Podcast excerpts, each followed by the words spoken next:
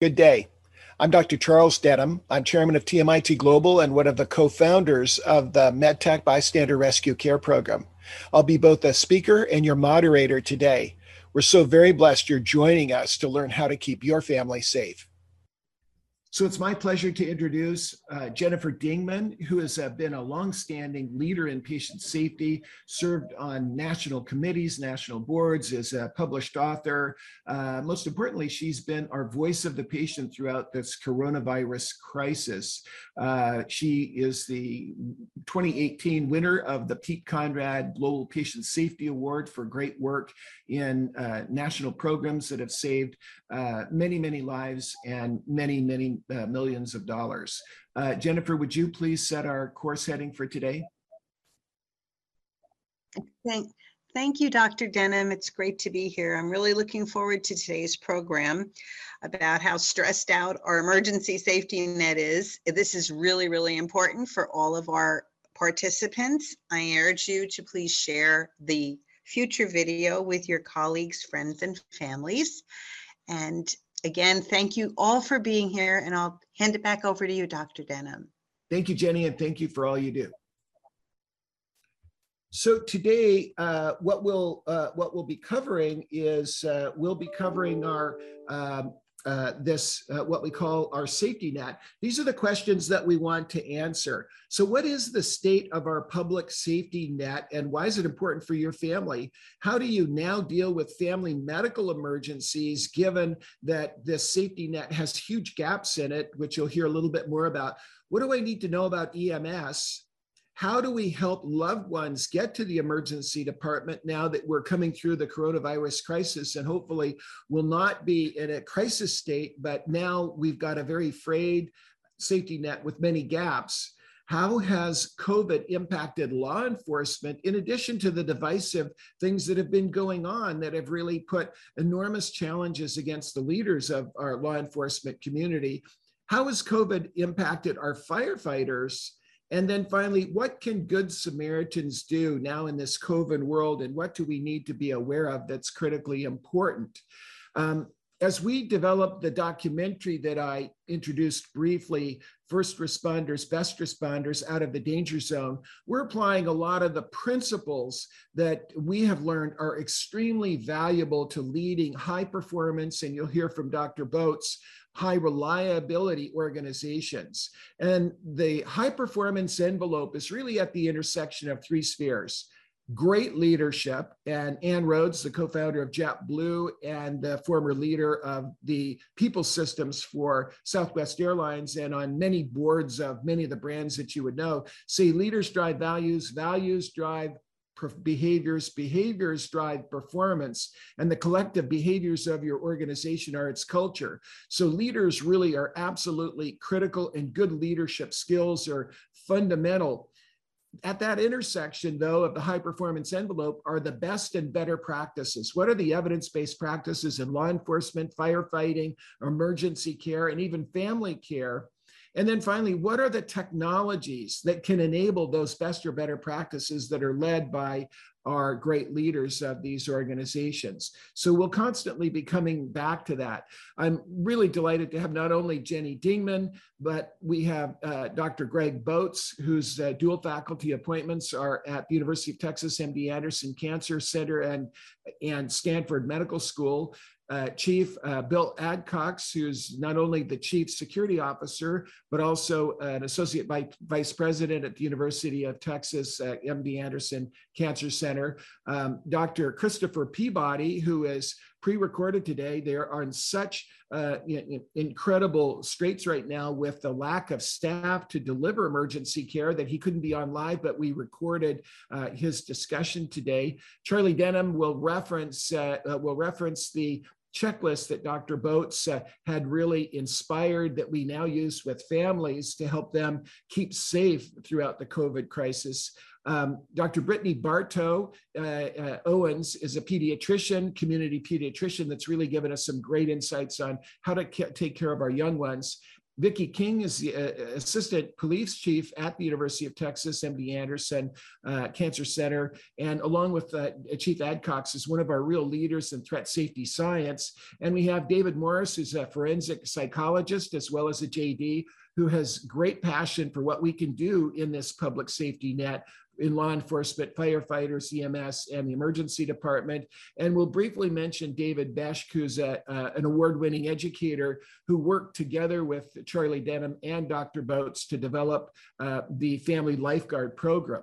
So our purpose uh, is to enrich the lives of families, patients, and caregivers uh, our mission at TMIT and the MedTac Bystander Rescue Care Program is to help save lives, save money, and create value in the communities we serve. Our core values and what we've taught, been taught by Ann Rhoades are they're, they're very critical. What's your DNA of your organization are its core values. And we try to live and breathe integrity, compassion, accountability, reliability, and entrepreneurship, social entrepreneurship. Uh, and uh, we try to live those values. Uh, none of our speakers have anything to disclose. No money has been received from pharmaceutical or device companies in the healthcare industry, and we won't be discussing any products uh, uh, uh or uh, influence there. Uh, you can go to go back to our website to watch more of the content that will continually update at, at www.medtacglobal.org. And you can watch videos. We every month we update the progress report of the work that we've been doing doing in many areas we'll discuss uh, right now, and I won't cover those, uh, however, through this community of practice. So feel free to go and watch that videotape.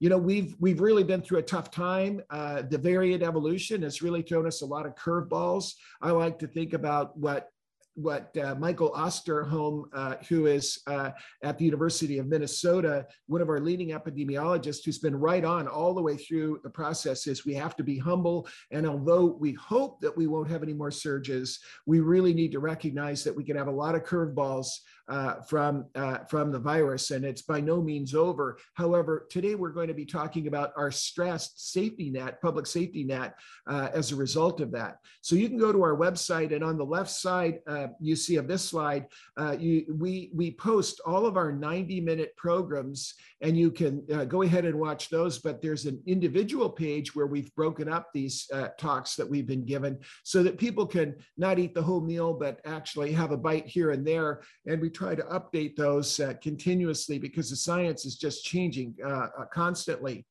So about three years ago, before the COVID crisis hit, uh, Chief Adcox and I, and with the support of Vicki King and, and with uh, uh, Dr. Botz and leaders from multiple organizations, including Mayo Clinic, and you see on the lower left-hand corner, uh, Thomas Zeltner, the former health minister of Switzerland, we focused on what we call emerging threats in this threat safety science area what should be keeping us up at night or what are keeping us up at night. Interestingly, uh, many of these organizations have joined us to kind of focus on many of the areas, some of them visible, some of them invisible to us. Many of us keep being kept up at night focusing on those. Interestingly, readiness for epidemics was one of them that, that we recognize with more than 200 being tracked a year by WHO. We know that this is a, a, a critical issue. However, there are other topics, and we cover these in, in the series of webinars that we undertake, and we'll keep reminding ourselves throughout this program that we're talking to you who are families and family leaders of essential critical workers of our major medical centers and the 17 industry sectors that Homeland Security has defined as essential infrastructure. But just as an FYI, we also address healthcare employee fraud, patient fraud, and a number of areas. So TMIT is, is composed of more than 3,100 hospitals and 3,000 communities. Uh, how this evolved was we started this nonprofit 37 years ago, uh, and uh, it grew through our work with the Leapfrog Group, the National Quality uh, Forum, uh, uh, CMS, a number of the federal agencies in helping, and CMS is the Centers for Medicare and Medicaid, who pay the bills for Medicare for those of you who have family members that are older than 65. And over the years, these hospitals participated in many of our communities of practice to get better. Um, what happened was that we collected the most wonderful group of dedicated experts in clinical, operational, financial, law enforcement, uh, biomedical engineering, many, many areas of healthcare, uh, and many nonprofits and, and many uh, technology leaders. We have over 500 subject matter experts that serve our community. However, this community of practice has now about 130 subject matter experts who, those of you who have watched before with us, you'll see many of them uh, uh, here. We started with 60, it's grown to 130 and it, you can see that there are contributions from the Discovery Channel documentaries that we have produced and a number of noteworthy leaders. You see Bill George, a former CEO of Medtronic, EMTs, college students, but also some of our, our top leaders in healthcare. My dear friend and partner uh, at Harvard, Professor Christensen, Jim Collins, the author of Good to Great and Built to Last, and a number of great books. And Jim Bagian, even an astronaut who uh, uh, led patient safety for the Veterans Administration Hospital. We undertook a study of over 1,000 families of essential critical workers focused on readiness, response, rescue, recovery, and resilience. And these are just some of the organizations that had participated with us in this study where we were studying how can we get better educational information to families like yours to help deal with this crisis. Our focus was on head, heart, hands, voice. What do you need to know? What do you need to feel? That's your heart, because that motivates us to move. Hands, what do we want you to do? And voice, what can you share with others? And we, although we won't cover the topics, we recommend that you go back and watch some of our programs as we focus on that. Finally, as of this month, We've done uh, 42 90 minute broadcasts and online programs combined uh, for families and for professional caregivers, and 22 of these Survive and Thrive training programs. Uh, you'll see a number of the other activities, and you can go back to, to watch our videotapes to see the other activities that we had. I guess most importantly is that we'll continue until the crisis is over, and we don't think it's over yet. So we'll continue to update videos on masks and the latest CDC guidelines and a number of things as we go through it. The Survive and Thrive Guide guide started with uh, coming home safely. And as you can see on uh, this slide, we covered a number of topics and we're looping back today on emergency rescue skills. You see, uh, you see on the second row, second in from the right, that uh, emergencies uh, are happening continuously. Uh, our safety net is absolutely stretched, but you'll see a number of other topics that we've covered and we will be covering.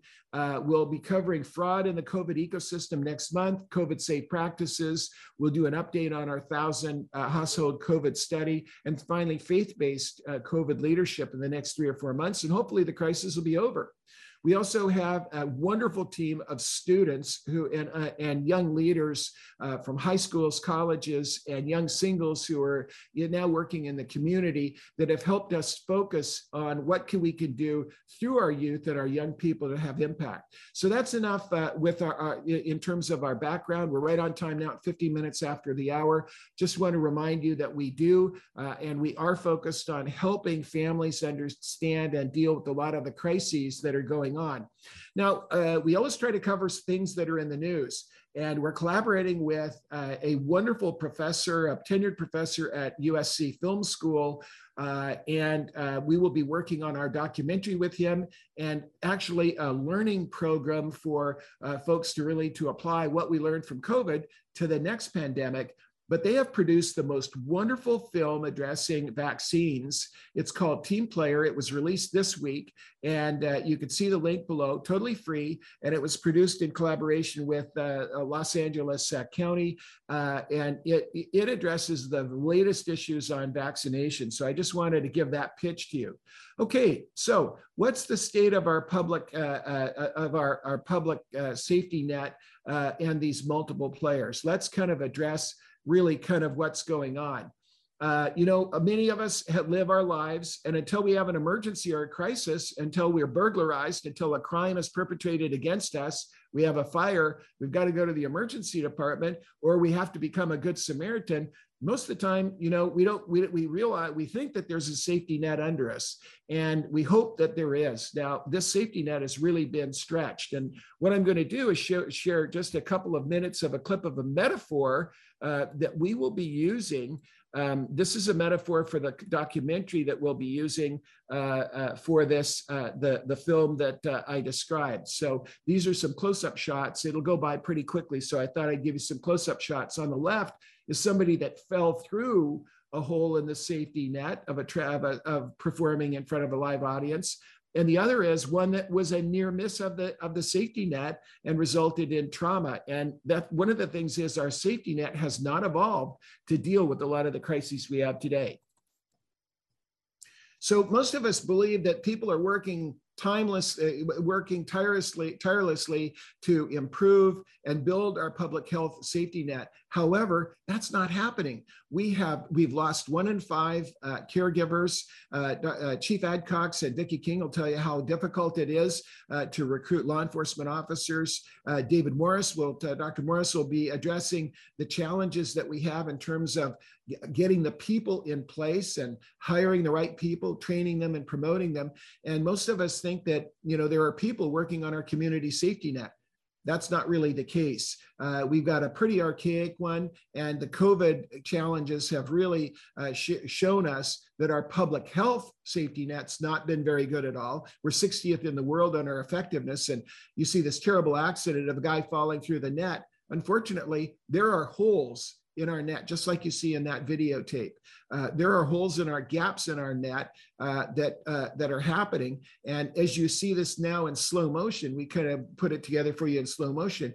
You could see that there is a hole. The fellow went right through that, and that's what we're having to deal with now: is holes in this in this safety net. Um, and here's the fellow really going through it. So today, what we want to talk about is there are gaps in law enforcement. There are gaps in firefighting, there are gaps in our emergency department. So, what can you do to prevent an accident like this? And if you watch this one, they missed the safety net. Why?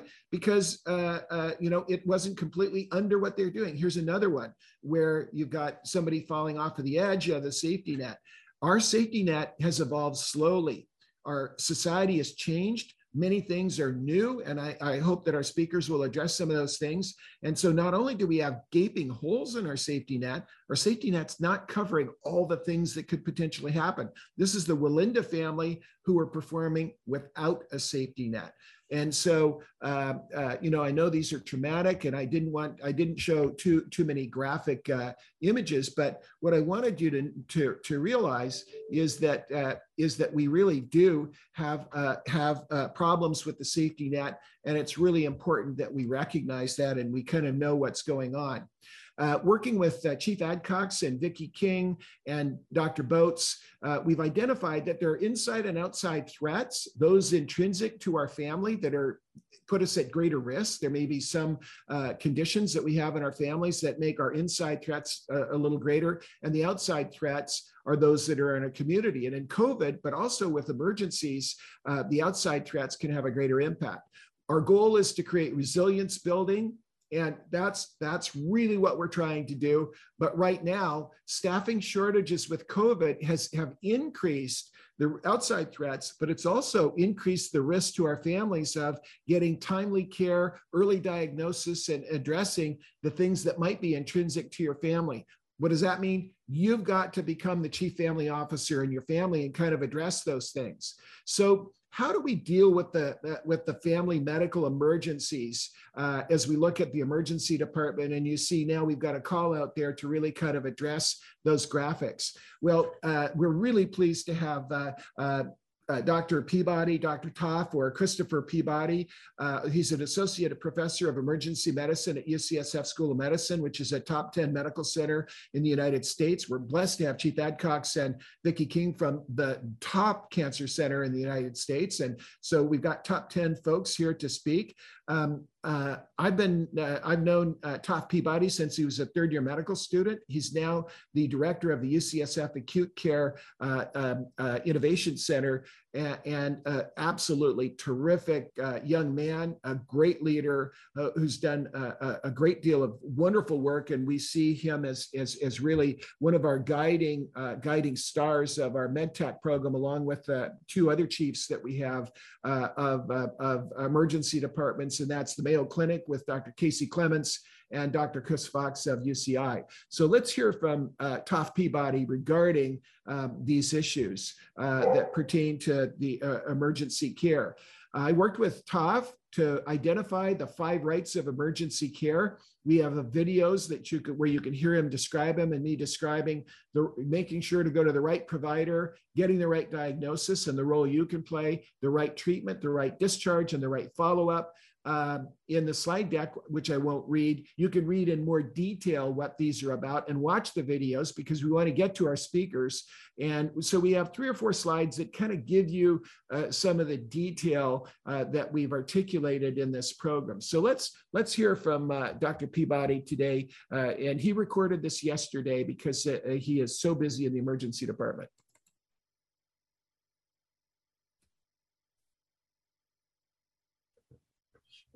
Hello, everyone. Thank you for having me back. Um, I want to talk to you first about um, kind of the secondary effects that we've been seeing of the COVID-19 pandemic. Now, as all of you know, we've been sacrificing um, each and every one of us for the last two years. Um, no more so than in the safety net system of the firefighters, the EMTs, the uh, paramedics, the police officers, um, your emergency physicians, all the ED staff um, that uh, comes together to take care of folks in emergencies um, have felt this pandemic uh, to their core. And to be honest, and we're not unique among the rest of the country, uh, we can no longer staff our emergency department. And that is because of a number of factors, but one of them, and a big one, is the burnout that we're all feeling from uh, taking care of patients with COVID 19 and the effects that it just has on our daily lives to go on the front lines day after day uh, during what seems like an endless pandemic. And so, uh, our emergency department is uh, now having to close down beds um, that backs up into the waiting room. Um, the hospital um, cannot staff um, the entire hospital beds. Um, and so we have patients waiting for beds in the emergency department that are admitted to the hospital. This spills back, right? And so um, we have patients in the waiting room, and we also have um, ambulances that we have to turn away because we don't have the staffing to be able to receive patients. And so you see this uh, kind of backup throughout the safety net. And not only were um, in the last Omicron surge, where staff members sick and had to um, had to uh, call out for their um, their own safety and the safety of you and your loved one um, to not spread the virus. But this pandemic has taken a toll, and the toll is embodied in the fact that um, really caring, diligent people uh, can no longer um, serve on the front lines. And so they've had to step back and take a break some have left the profession entirely. And so we're seeing those effects now, the secondary effect of the next wave of this pandemic. And so the social safety net is uh, definitely bruised, um, but we're still here for each and every one of you. And so I'd love to talk more about uh, what to do in case of an emergency. My advice to families for given these gaps in the public safety net given our ambulance diversion rates, given our wait times in the emergency rooms, is that folks are here to serve. And we're here to serve our communities, and we want to provide emergent care 24 hours a day, seven days a week, nights, weekends, and holidays, just like we always have. And we are here for you. Um, and so when you have an emergency that requires the services of the emergency department, uh, please know that we will be there. We will be open. However, please also be patient with us. Please understand the tremendous amount of pressure that we're under. We are all short staffed. There will be more waiting than there has been. Um, and so when you're making the choice of uh, to go to the emergency department, if you have a true emergency, we're going to welcome you with open arms. Uh, but just know that there may be some delays in the care for things that are um, that can wait. Uh, we will get to every single emergency and triage in the best way that we can. Um, so do not delay. Uh, go to the emergency department when you need us. Uh, that's why we're here. Um, but please note and please be patient um, if you come to the emergency department um, with a, a non-emergent condition uh, because there will be delays. The five rights of emergency care are even more important now with the safety net uh, being so stretched. So um, just as a reminder, uh, we have the right provider, uh, the right diagnosis, the right treatment, the right discharge, and the right follow-up. Many of uh, our states, especially in California, haven't necessarily changed our visitor policies. Um, and that's from a state mandated uh, policy. These are going to be uh, changed and revised in the in the coming weeks, I've been told. But it's been really hard to operate with uh without visitors in the emergency department. A lot of times, uh, your loved one, your family member, knows you the best and can advocate for you, especially when you're not feeling well. Um, they're also there to kind of re help receive the discharge instructions, the reasons to come back to the emergency department. Um, I really stress in the five rights, understanding that your discharge diagnosis and your discharge instructions may be one of the most important parts of your visit. So you can have an entire emergency department workup and treatment and be released to home. But what happens if things don't get better once you're at home?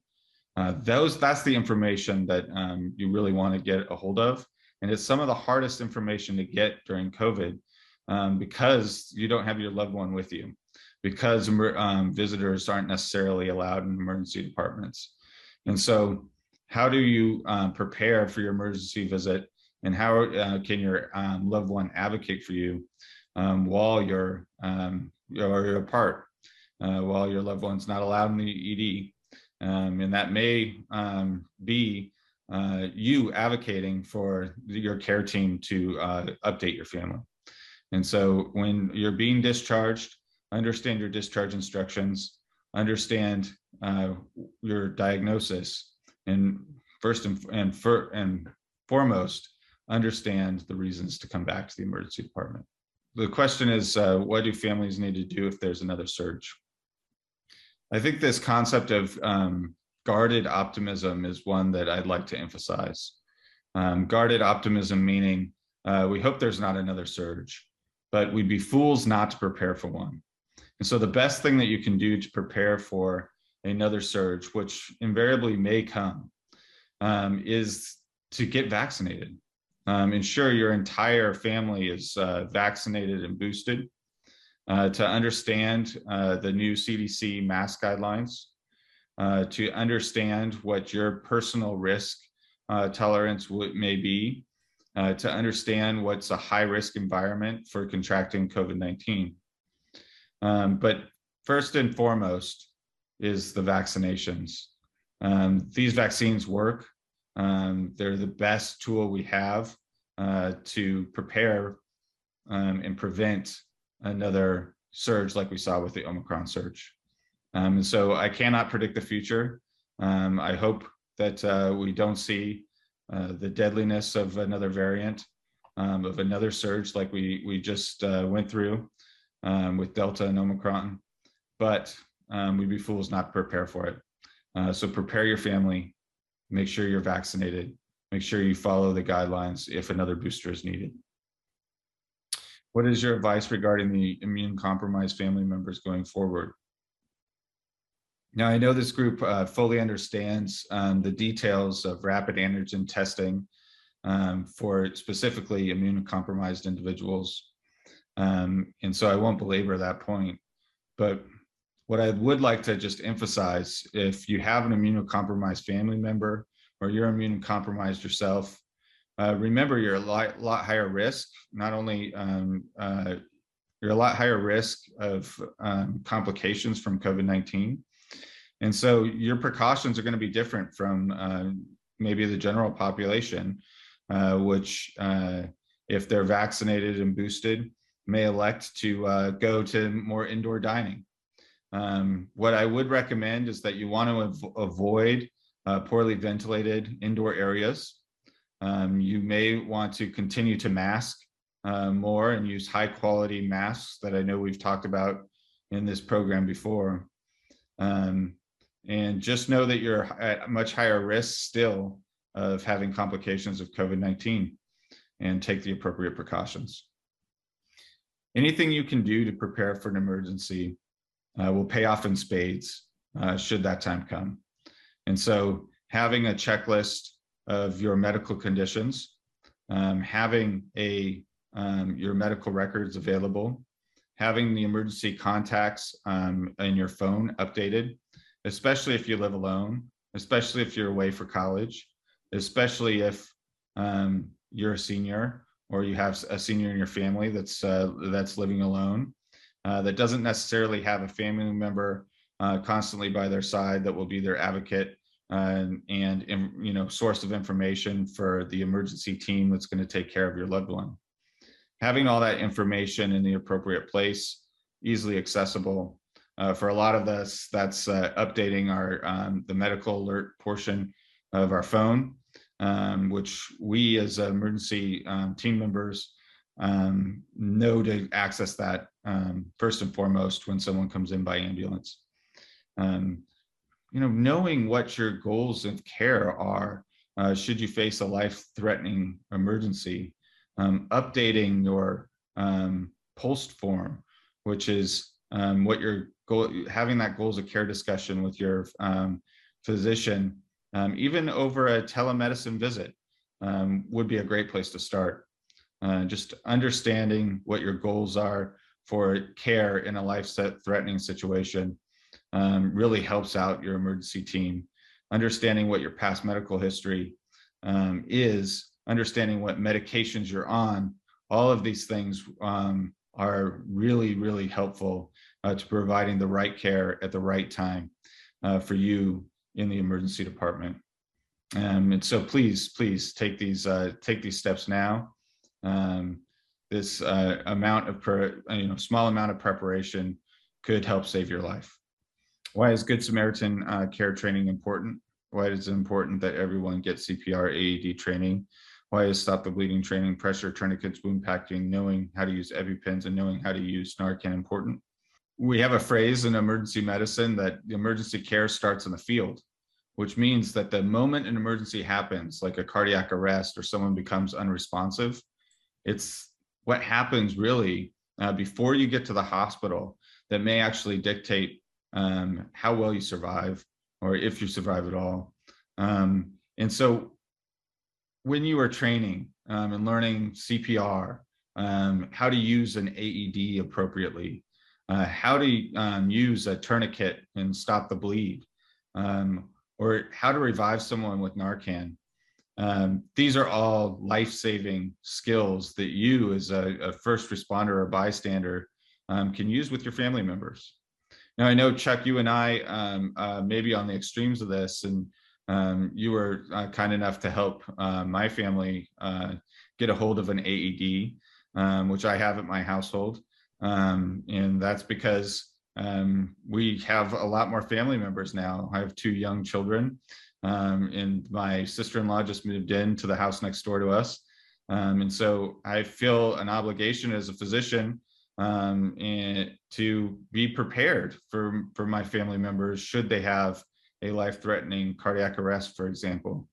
And so I have an AED, I have a stop the bleed kit, I have uh, a lot of first aid supplies uh, that are in our household.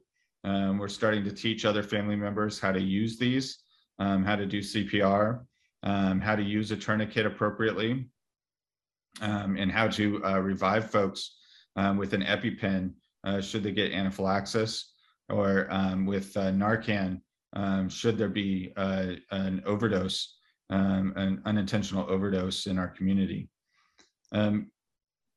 In San Francisco, where I work as an emergency physician, uh, we've had more deaths from fentanyl overdoses than we have in the from COVID-19. So let me rephrase that there's been more deaths from opioid overdoses than we've had from COVID in our city during the last two years. And so Narcan saves lives, and we've saved a num- numerous amount of lives with the reversal agent for opioid overdoses. Um, this is something that we should all learn how to do. It's something we should all carry in our cars if we can. Um, it's something that we can um, help um, and save a life uh, with that first response, that golden minute, you know, of what what do we do uh, right when we notice an emergency. It's call 911, um, assess the situation, um, know how to do CPR, know how to use an AED, know how to use the stop the bleed kit, uh, know how to use an EpiPen, know how to use Narcan for reversal. Um, those are great steps, and I'm so proud that you guys are learning this. And, and Chuck, it's amazing that your organization is providing these um, resources and trainings for free um, and uh, getting getting certified um, and getting uh, the right tools in households uh, so that you guys can be leaders um, in an emergency. And so we thank you for that. So we're so appreciative of uh, of uh, uh, Dr. Peabody, and just uh, we don't we want to get to our great speakers. However, go to the slides and read them carefully about the five rights uh, that he covered. We provide them in more detail, and we've got videos that cover them as well. And this can really help your family uh, with what you need to do. It's now a real pleasure to introduce Dr. Brittany Bartow Owens. I've known her since she was a little girl. Uh, she's now a community uh, community pediatrician. She has provided terrific uh, uh content to us uh, throughout the last 24 months, and uh, she'll just provide a quick, short update as to what we might need to be thinking about about our children and emergencies. And and those of many of us have younger kids. Many of us have older kids that are taking care of younger kids.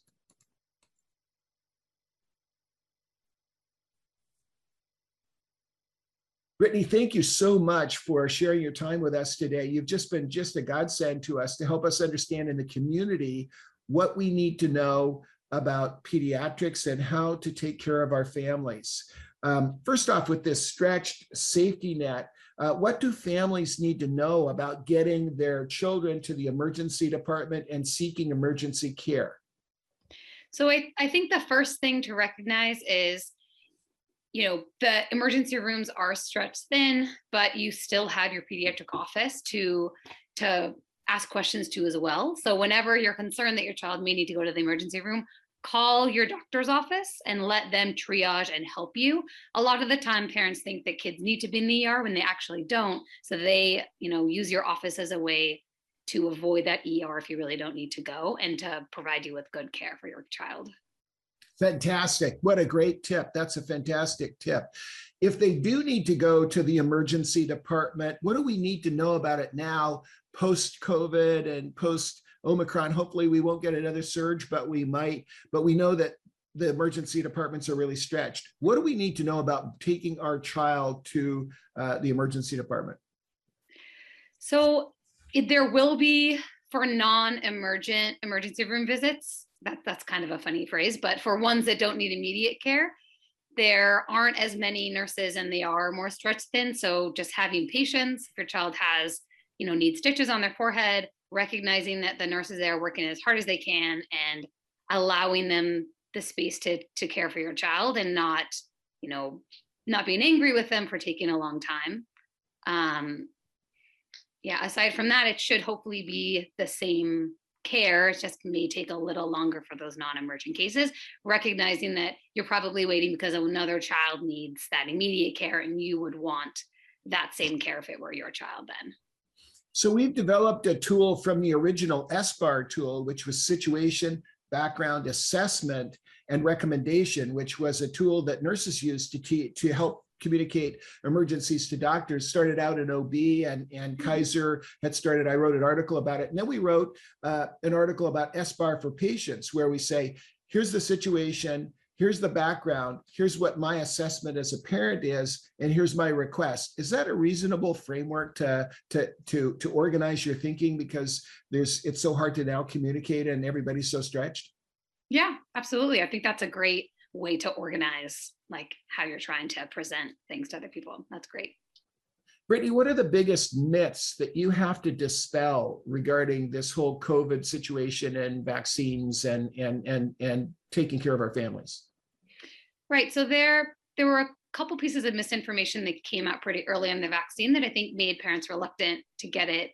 Um, first, that especially for all of these young girls, a lot of them just about to go through puberty, people had heard that there was infertility associated with the vaccine. Um, there are a couple you know, there's no plausible um, way for that to happen. There are, you know, in every vaccine, we've never had any issues with infertility, and it's something that's in your body for such a short period of time that it it doesn't really make any sense. Um, they actually did a study on it because there was so much inform- misinformation about it to try to relieve people's fear about it, and they found that in a group of people that were trying to get pregnant um, there was no difference whether or not they had the COVID vaccine and having a successful pregnancy. They actually found that COVID made men temporarily infertile. So COVID vaccine didn't seem to cause any issues. The COVID infection itself did. Um, that's a big one that I get. Some people so also don't want to get the vaccine. There's a risk to unborn children. There's a risk to moms, and there's risk to potential dads from COVID, and mm-hmm. not a risk to all three with the vaccine, fair statement with the mRNA vaccine? Correct. Okay. So um, other people had hesitation about it being, you know, not needed because children had mild disease. But if you look at, you know, the vaccines that we're giving children that are mandated throughout the country, the number of deaths per year from, for example, the measles prior to the measles vaccine was a lot lower than for COVID. Um, and, you know, just for COVID itself, maybe 66 kids would die a year. Um, that doesn't even include the amount of mortality and morbidity that was caused by that child also spreading it. So the idea behind a lot of these childhood vaccines is to one protect the child and two protect the population, and that's what we're trying to do with the COVID vaccine as well. Um, so, so, children sh- they need it, um, and they do get sick, and it's also to protect the population. Great. And so masks, the new guidelines about masks, what are you telling parents? So I think it's good that the CDC, you know, created a framework for decreasing masking in the community and getting us like less out in a pandemic mode. So I'm very excited that they did that and that they have real metrics like, you know, cases per 100,000. They take into account hospitalizations and percentage of hospital beds. I think that's all really nice. Um, so I think in general, it will allow us to be more comfortable unmasking. That being said, I have the cases per 100,000 that they use is a lot higher than they previously used, not based on any data that they shared with the population. So I think it's good when you're having low cases and low hospitalizations to be more comfortable without a mask. I think I would probably want to mask indoors at a lower to a lower threshold than the CDC is recommending right now. So but, basically what you're saying to our families is you'd be more likely as as would I to want to wear a mask because they've been pretty liberal in releasing us from masks. So is that a reasonable statement for those of us that understand how mm-hmm. much community immunity there is? And we we talk about the fact that it's the you really need to look at the community and say what's the community immunity? If it's high and the infection rate is low and the hospitalization rate is low it's safer. If the infection rate is higher and the community immunity is lower uh, mm-hmm. you know, we're going to be a little bit more uh, uh, careful. I'm going to be very careful. Uh, mm-hmm. I've got immunocompromised people in my family. I've got a son that's been admitted twice with an overreaction to uh, a virus, uh, really sick one time. And mm-hmm. so we're going to be very careful about keeping a very high quality N95 mask on and avoiding these indoor indoor areas. Uh, well, thank you very much. You've just been really so helpful to our families. I can't thank you enough, uh, Brittany. And you bring some common sense to this very difficult area where there's disinformation, misinformation, and malinformation. So you've helped us kind of clarify the, the murky waters. Sure. You're welcome. Take care. So, so that's the latest from uh, Dr. Uh, Dr. Barto. We have a slide covering these concepts of misinformation, disinformation, and malinformation. If you want to look at a framework, this is a great framework. We won't go into it today. What do we need to know about EMS? Well, uh, the issue is that they're as stretched as badly as what we hear from uh, what we heard from Dr. Uh, from Dr. Uh, Peabody. Uh, and I, what I, I want to make sure that our live speakers get a chance uh, for enough time to speak. We'll loop back with Dr. Botz regarding a statement regarding the EMS. But enough said is, is that they're experiencing the same thing that you heard from Dr. Peabody. We've had a huge number of caregiver deaths, and now they're not even counting them so many websites uh, have uh, ha have not been counting them anymore. And we have so we have one in five healthcare workers that have left uh, healthcare. Uh, however, we've had an enormous number of deaths, an enormous number of people with long COVID who've not been able to go back to work. So the combination of those two, those two things have really, really hurt us in terms of um, EMS coverage. So it's important to realize if you're in a metropolitan city, EMS will take longer to get to you. So the be- the more prepared you are to take care of a loved one and get them to the get them to emergency, um, uh, the better. Be aware you might they might be sitting in the parking lot of the hospital waiting to be seen, or they might not be able to go to your hospital because of diversion, as as you've seen. We've covered in prior webinars, which we won't cover today that there are skills that you can you can maintain to make sure when you're taking somebody to the emergency department uh, having a pulse oximeter at home and being able to manage it masking up and then making sure that you've got good ventilation in the car when you go to the emergency department. And then as dr peabody had said after discharge making sure you have everything you need and knowing what the discharge precautions are, getting the proper medications and the proper equipment at home, and being aware of the fact that somebody's going to have to do that if people are feeling sick. So, so we're, we're moving now to talk about law enforcement and what's important to all of our families. Uh, it's interesting to know that, um, that, that at the last count, we had five times as many police officers dying from COVID as from gunfire, which is pretty amazing. We're going to ask uh, uh, Vicki King, who's the Assistant Chief of Police for Converged Threats and Risk Protection and Investigations at MD Anderson Cancer Center and the University of Texas uh, uh, uh Health Science Center, speak together with Chief Adcox. Uh, Chief is is the is a Vice President as well as a Chief of Police for the University of Texas at Houston that is providing the protection for and and really the major player at Texas Medical Center uh, and who we work with on a daily basis, a co-founder of the MedTac program, uh, a co-founder of our emerging threat uh, program for top medical centers. And we're going to ask them to kind of give you a quick snapshot of what's going on in the police and, and, uh, and in law enforcement uh, and then what you really kind of need to know and realize as you think about your family, but think broader of your community and why it's so important that we not defund our police and our and our public safety net, but actually fund the right players and the best players. So um, I'm going to stop sharing uh, right now and ask uh, uh King uh, to speak uh, and kick off. Vicki has also been the assistant chief of police in Houston and had all of the departments uh, reporting to her, uh, a wonderful and thoughtful, uh, I, I believe, uh, academician in this space and somebody who uh, always been a great speaker for our programs. Vicki, would you kick things off? Thank you, Chuck. I will. I'm going to share my screen.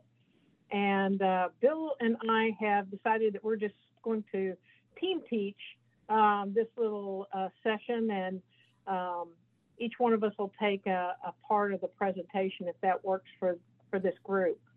So uh, I'm going to let my, uh, my compatriot here and uh, friend and mentor Bill Adcox uh, start.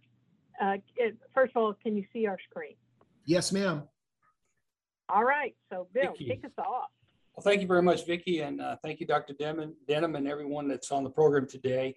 Um, and most of you are, uh, we're going to try to kind of give some context to what we're talking about here in terms of um, this erosion of police services and the safety net, public safety net. Most of you uh, are, fully aware of the of the tremendous increase in violent crime in our communities, um, but you may not be aware that we're really faced with uh, what could be called a perfect storm. Um, that, that perfect storm is not only crime, but it's the actual erosion, erosion uh, or shrinking of that public safety net. So what Vicki and I are going to do is we're going to walk you through a, a, a data-driven overview of what we're talking about. Um, we're going to highlight the healthcare issues that are in play uh, during uh, uh, Omicron or the pandemic and, and, and this uh, crime increase. And, and then we're going to we're going to talk a little bit about the impact and then real briefly talk about some areas of improvement or some solutions perhaps that we can look at. Uh, so uh, if we go to the next slide, Vicki, and, and if you can go from there. All right, thank you. Well, we all know that uh, COVID-19 turned our world upside down. When we start to look at uh, the impact of COVID on healthcare and its relationship to law enforcement, we know that uh, our healthcare communities are target-rich environments. And pre-COVID, there was workplace violence that was raging, uh, especially in our emergency departments, where affective violence that that momentary rage sometimes can spill over into a violent event. Um, we were also cognizant of uh, cyber attacks, uh, ransomware, um, the denial of service that was occurring, and data breaches. Those were things that we were combating at an institutional level to try and build up our firewalls and protect our our PHI and our communities. Uh, we also were aware of insider threats, uh, drug diversion, patient safety, PHI breaches, theft of intellectual property. Uh, those were framed in terms of sometimes careless acts by our um, community of care, uh, individual actors, and then there were those coordinated malicious actors that uh, tried to harvest uh, the very lucrative um, PHI information that was available in our hospital uh, IT systems. And then, of course, uh, theft and fraud, uh, grant research fraud, Medicare insurance fraud, and criminal enterprises trying to um, garner prescription drugs for illicit use. Those were already in our pre COVID threats that were targeting our healthcare institutions. But there was another layer post COVID that began to surge up. Workplace violence um, in the emergency rooms began to take a different turn. You had uh, those who opposed vaccines. You had a, a, a, politicization of treatments and types of treatments. Um, domestic violence. There was much more domestic violence presented in our emergency departments and even among our staff or victims. And sometimes those uh, incidents would spill over into the workplace. Uh, but it was what we're seeing is increased volatility by patients. Just because we, you become ill doesn't mean that the world's problems that you had on uh, at home, uh, you didn't bring those with you. And when you're in that high stress environment, clearly it's going to put you closer to uh, an affective uh, response, a violent response to uh, frustrations, wait times, some of the other stressors that you may see in the healthcare environment. Um, the cyber attacks, uh, certainly in today's world with uh, the political, uh, geopolitical situation with the Ukraine, cyber attacks are real. Um, you can have state uh, sponsored actors, but you also have uh, predators and these individual hackers who come in and they're targeting. We saw a gigantic influx of uh, false and fraudulent uh, workers' compensation claims, as well as um, you know the uh, the unemployment claims that were hitting many of our healthcare institutions, malware, trojans. And, and this is exacerbated by the fact that many of our administrative staff were sent to remote work locations. So they were no longer within the protection of the firewalls. And in the at home environment, um, sometimes they were a little more careless with our IT and, and what uh, emails they clicked on. So that added a whole new layer of complexity. Certainly, the insider threat, the theft of PPE began. PPE uh, at one time was abundant. It was something that you didn't think about uh, protecting. And then it became our most treasured commodity when uh, the supply chain was disrupted at the beginning of the pandemic and people were desperate to protect themselves and their families, there just weren't sufficient stores to meet the needs.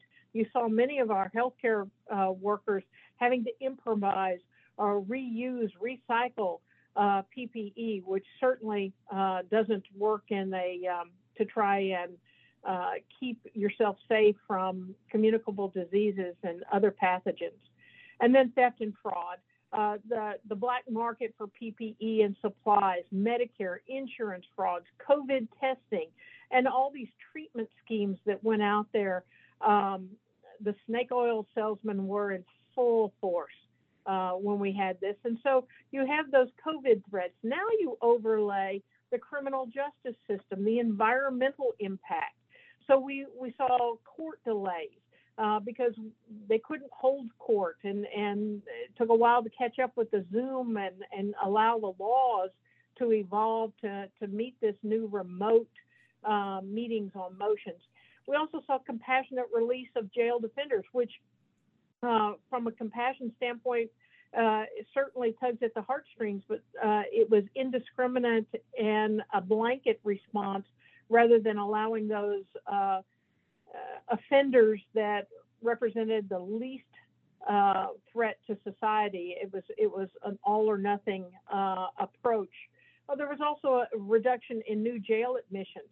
You saw district attorneys not prosecuting certain types of crimes. You saw uh, no um, bail uh, or, low bail that uh, was out that allowed people to get out. And then you saw something that was really new that people who committed subsequent violations of their bail or subsequent crimes while out on bail were continually granted new bail. So those things uh, were, were extremely problematic in combating um, the predatory acts of uh, a very slim uh, percentage of our population.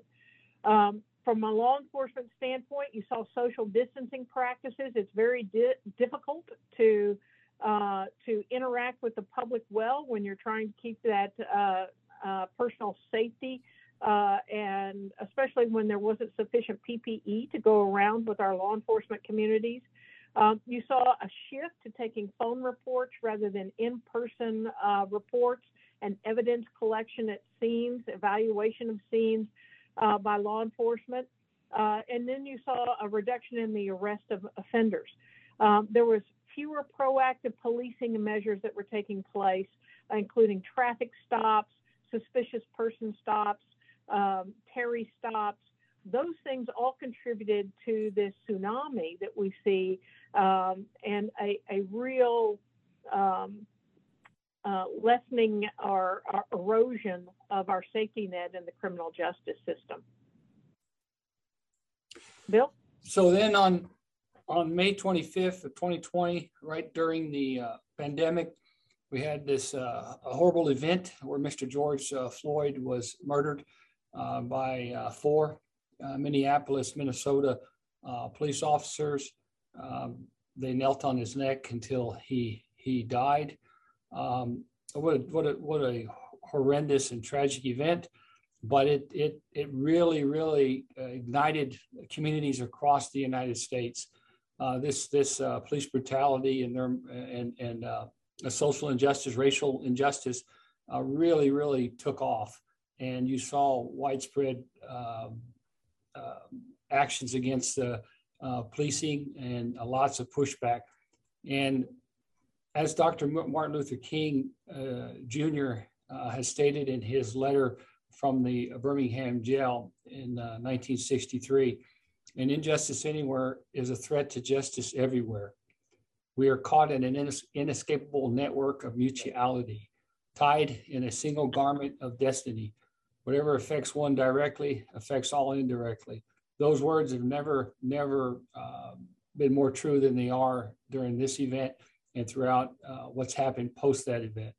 Uh, so this really ignited this whole this whole movement um, and uh, had us all have to take a really close and justified look at uh, at policing.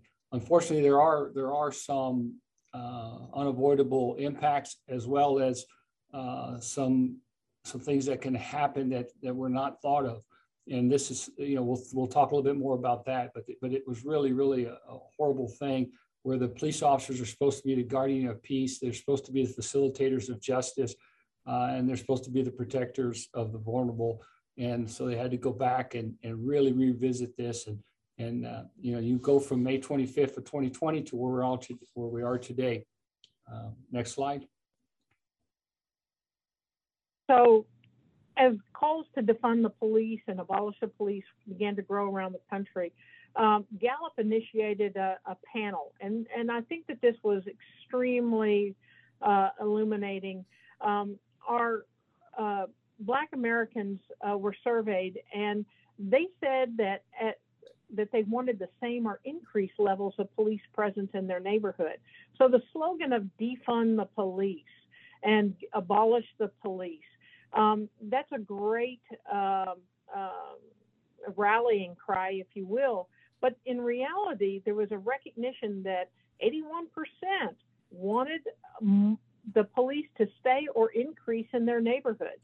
Um, just 19% of Black Americans surveyed in this poll want police to spend less time in their neighborhoods.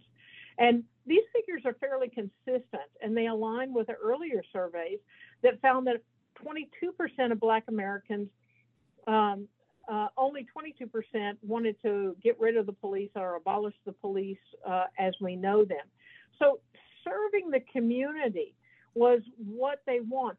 Uh, all Americans, Black, white, Hispanic, Asian, we all want to live in safe communities. Uh, no one wants to be oppressed. No one wants to be abused. They want to feel safe and secure in their communities. And so some of the fringe elements that we're calling for the defunding or the abolishment of police, it, eh, that may sound great on a placard, but uh, the unintended consequences of that are severe. Unfortunately, some of the community politicians took it uh, took it to heart, and the defund the police movement can see to correspond with the rapid rise in crime. FBI data shows an unprecedented spike in murders across the nation in 2020. Now, we don't have the FBI data for 2021. We can see the trend data uh, that 2021 is even going to exceed the levels of 2020. So, as this uh, mantra began to cross the nation, um, the, the reduction and erosion of police services had a very visceral effect in the communities.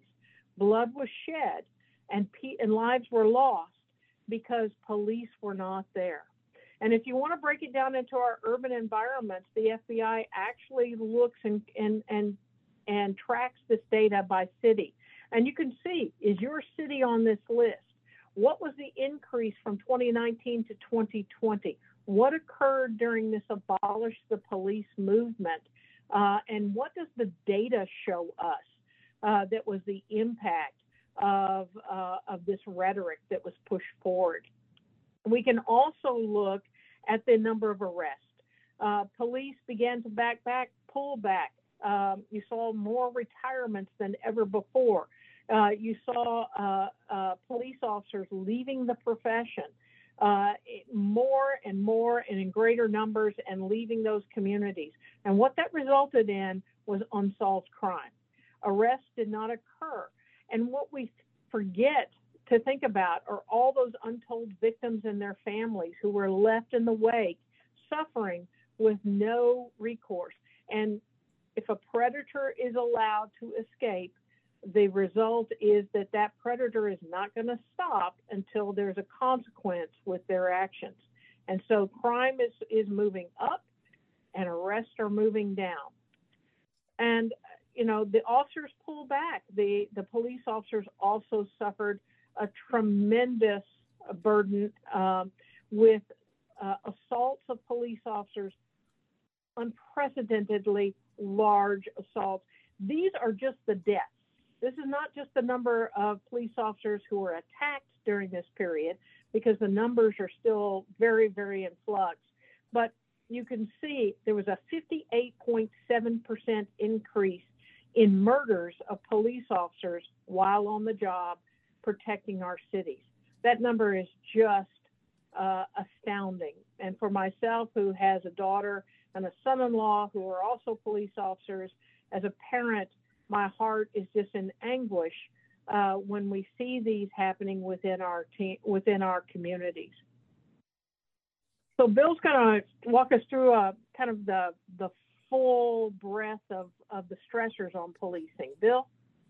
Yeah, yes. So so there's there's a multitude of things that are going on uh, that are causing um, uh, the nation's uh, shortage in uh, police staffing. Uh, obviously, the COVID 19 issues come into play. We talked about that. The anti police rhetoric uh, is, is, is, is in play. You're seeing surging, surging workloads on top of everything else. Um, one of the key issues is they talk about abolishing protections. they talk about end of qualified immunity. However, you need to put that into context. Uh, any police officer that, that that's conducted or is involved in wrongdoing can be prosecuted. Um, this this uh, uh, qualified immunity is is is a is a, is a court uh, ruling that that that talks about any and all government workers. It's the same exact qualified immunity for teachers, sanitation workers, parks and recreation attendants, you name it, it's all together. And what they're talking about when they talk about abolishing or ending qualified immunity, quite candidly, uh, it's it is not correct in the way that that the proponents are talking about it, and it really needs to be looked at in terms of what what the real meaning of qualified immunity is across the board. Now, there could be some unintended consequences also uh, if, in doing so. It opens up uh, obviously it opens up our our cities and our counties to some very very serious uh, uh, litigation as well as as as um, uh, police officers uh, in the profession, whether or not they feel that they're that they'll be supported, or better better yet, uh, have the protections for for lawfully doing their jobs. Obviously, if if a police officer does something unlawful, uh, no one is no one should be held more accountable than a than a than a than a police officer that does wrong. There's no doubt about it. There's increased dangers with police officers. Vicky talked about the last slide where there's 58.7% increase just in the murders of police officers from 2020 uh, to, or excuse me, 2019 to 2020. Um, and then there's uh, the reduced accountability we talked about in terms of, of individuals that are committing crimes in our communities uh, for a multitude of reasons. Uh, they're there. So what you're seeing here is just, just a slide that really kind of talks about it. Um, and, and frankly, there is a there's a tremendous reduction in, in the labor pool for people that would want to become police officers. Uh, we're seeing a tremendous reduction in the amount of people that even would ever apply to be police officers. And that's a growing trend. And, and I, I, believe Dr. Morris could probably talk more to that. Uh, next slide. So when you uh, look at what that means for our communities, the uh, International Association of Chiefs of Police did a uh, 2021 survey. And these were the results. They found that 78% of agencies reported difficulty in recruiting qualified candidates. Um, they just couldn't uh, cut through the rhetoric uh, to get people interested in applying for those jobs. 65% uh, reported having too few candidates applying to be law enforcement officers. This is a complete turnaround from when I applied and there you had one at, for one open position, you could have 100 to 150 applicants for that one job. Um, there were 75% of agencies reported recruiting more is more difficult today than it was five years ago. And, and think about all the stressors. Would you ask or would you want your children uh, or your family members going into this profession? Um, the family support is not there anymore that uh, really drives our recruits to choose a, a career in policing. Uh, 50% of the agencies reported having to change agency policies in order to increase chances of gaining qualified applicants. Now, uh, that could be something as innocuous allow, as allowing officers to wear beards or have facial hair, uh, to something a little bit more concerning uh, when it comes to character, uh, thefts, uh, reduction in uh, previous convictions for misdemeanor uh, convictions for driving habits, marijuana, or, or, drug use. and so when you start to see those in some of the backgrounds, especially when you start talking about theft convictions and things of that nature, that really speaks to character and temptation uh, and whether or not that person's going to be able to resist in the workplace. So um, officers talk about it in terms of lowering the standards for hiring um, police officers and and that is a concern. And then 25% of the agencies reporting uh, having to reduce or eliminate certain agency services. And this means units, positions, uh, because of staffing difficulties. We've seen it here in the Houston area. We saw it in Austin, probably in, in Texas. The most profound was back in November of last year. The Austin Police Department announced that they would no longer send officers to non emergency calls. And so that means if your business or your home was broken into, they were actually telling the citizens to document your own um, break in, preserve your own evidence, and collect your own evidence. Well, what does that mean? How do you submit it? How do you get it analyzed? How do you have the, the case investigated? And how do you hold someone accountable if a police officer hasn't conducted an investigation? So those are the reductions in erosion and services. If if you're asking citizens to investigate their own crimes and you're only going to be there if uh, blood is running in the streets, then um, there's going to be an even greater crisis of confidence in our law enforcement profession. So, although we, what we can talk about is how policing is, in fact, at a tipping point, uh, we really, really want to change the narrative uh, through talking about accountability and professionalism measures. We're talking about going back in and, and repairing the, uh, the safety net and, and making it stronger. Now, this is not an all-inclusive list, but these are some things that, you know, on the, on the really on the upside, on the positive that needs to be done and can be done. You know, first and foremost, the, the, the, the really the foundation about policing today is around hiring and selection of, of, of your employees, and they really need to be reflective of the community. One of them is diversity, whether it's whether it's it's it's just truly reflective of your community, whether it's it's, it's individuals that that happen to be persons of colors, uh, people that happen to be white, people that that happen to be from from different sexual orientations, individuals that that are across across the, the spectrum. We're talking about overall diversity that reflects the community that you that you've uh, sworn to serve. In addition to that, you need to make sure that you have, uh, you you really truly need to push really heavily for having more women in policing. Uh, uh and, because really 12% of policing today, 12 to 13% across the nation is women. And that is horrible. That is ridiculous. And you really, really need to have more women in policing. And there's many, many studies of why that is critical. And then a real critical component is, is when you get that diverse workforce to come in and want to be police officers, You've got to look at the character issue. You have to have an ability to screen individuals, making sure they're of solid, good character, that they aren't racist, um, that they that they uh, Vicky, did something happen to the screen? Uh, that they are not racist, and that they that they that they that they are not thieves, uh, they are not sexual predators, uh, and that they are not members of, of extreme groups, uh, extremist groups, uh, of all types that are just horrible and don't reflect what, it, what this great country represents. That's a critical, critical component. Um, we need to have early warning systems in place. And very importantly, we need values driven corrective action pro uh, processes.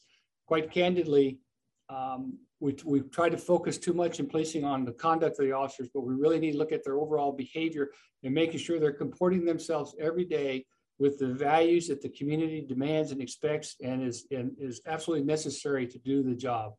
And you need to have policies in place that allow you to hold them accountable to that. And again, you're talking about development. You're talking about making sure that they can do that.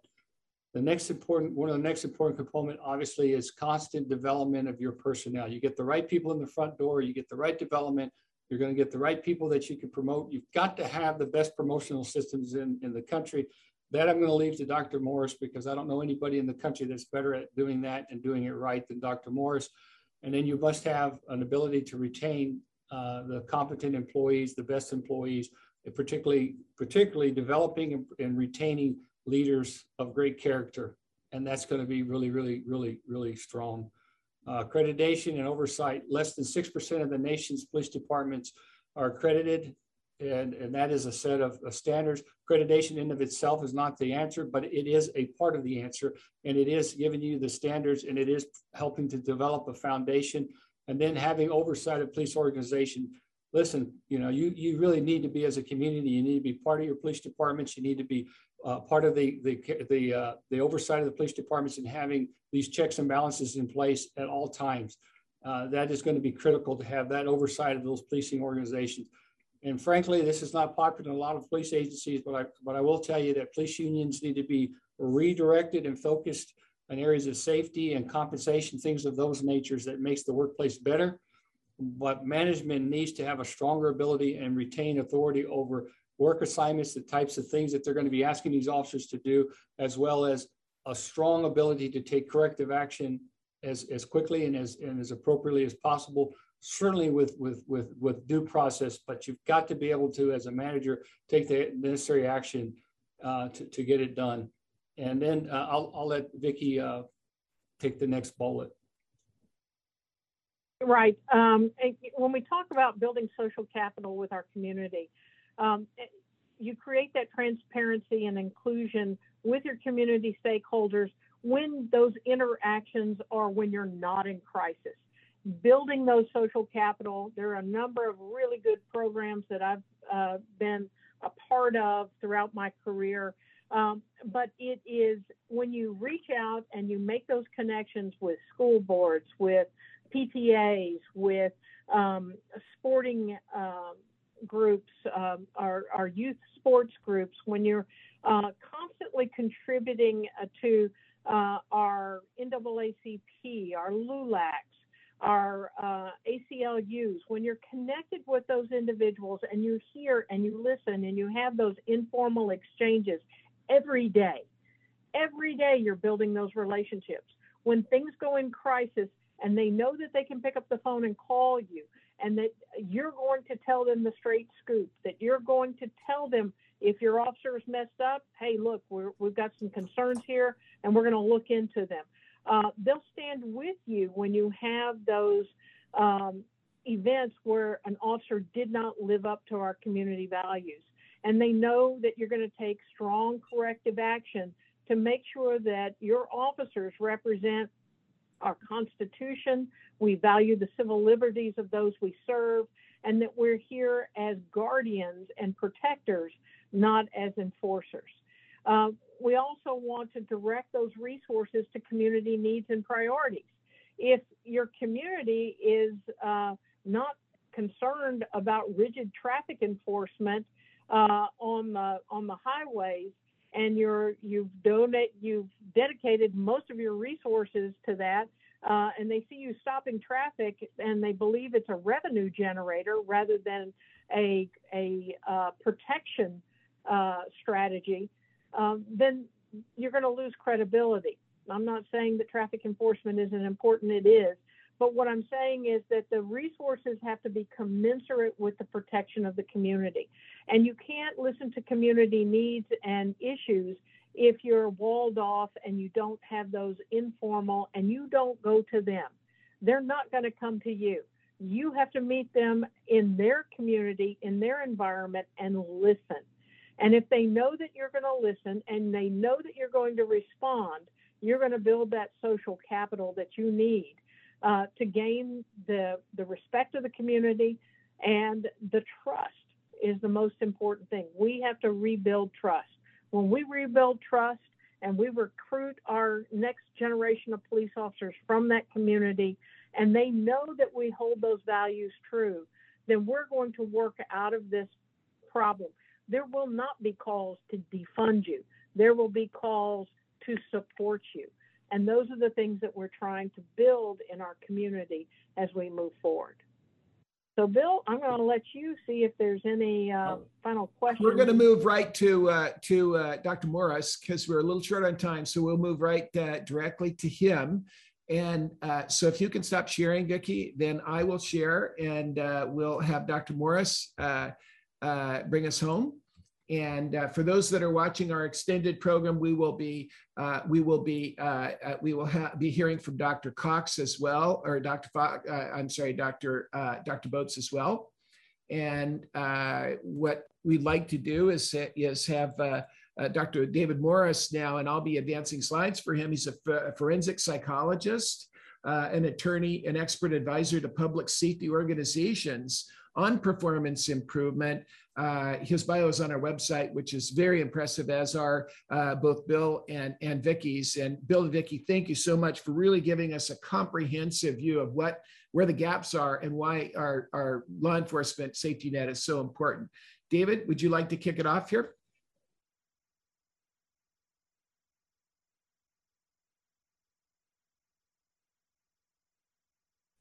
David, are you there? Uh, if you're on mute, un- unmute. Oh, I'm sorry. That was most popular expression in 2020. I should have. I apologize for that. All right. So I'm. Uh, I want to thank you, Dr. Denham. I enjoyed listening to Chief King and Chief Adcox and all the others on the issues that we're facing in this safety net.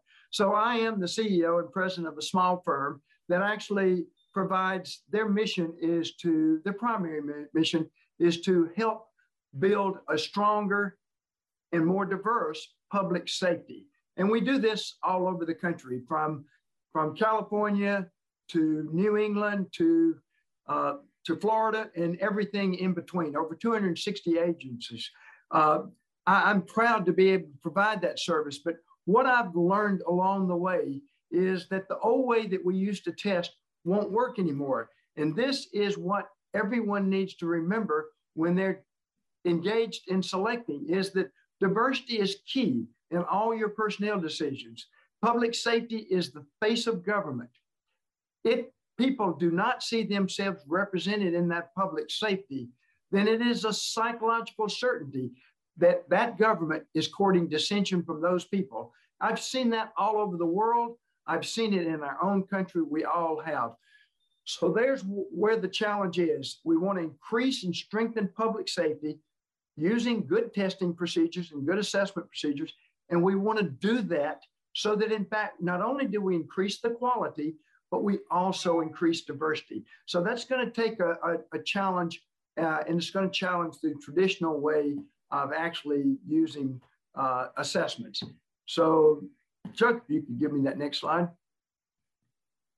All right, so in the face of emergency, public safety is who we call. They're the people that come to help us. And so they're essential. It's really, they're facing numerous challenges, and we've got to adapt to these new challenges.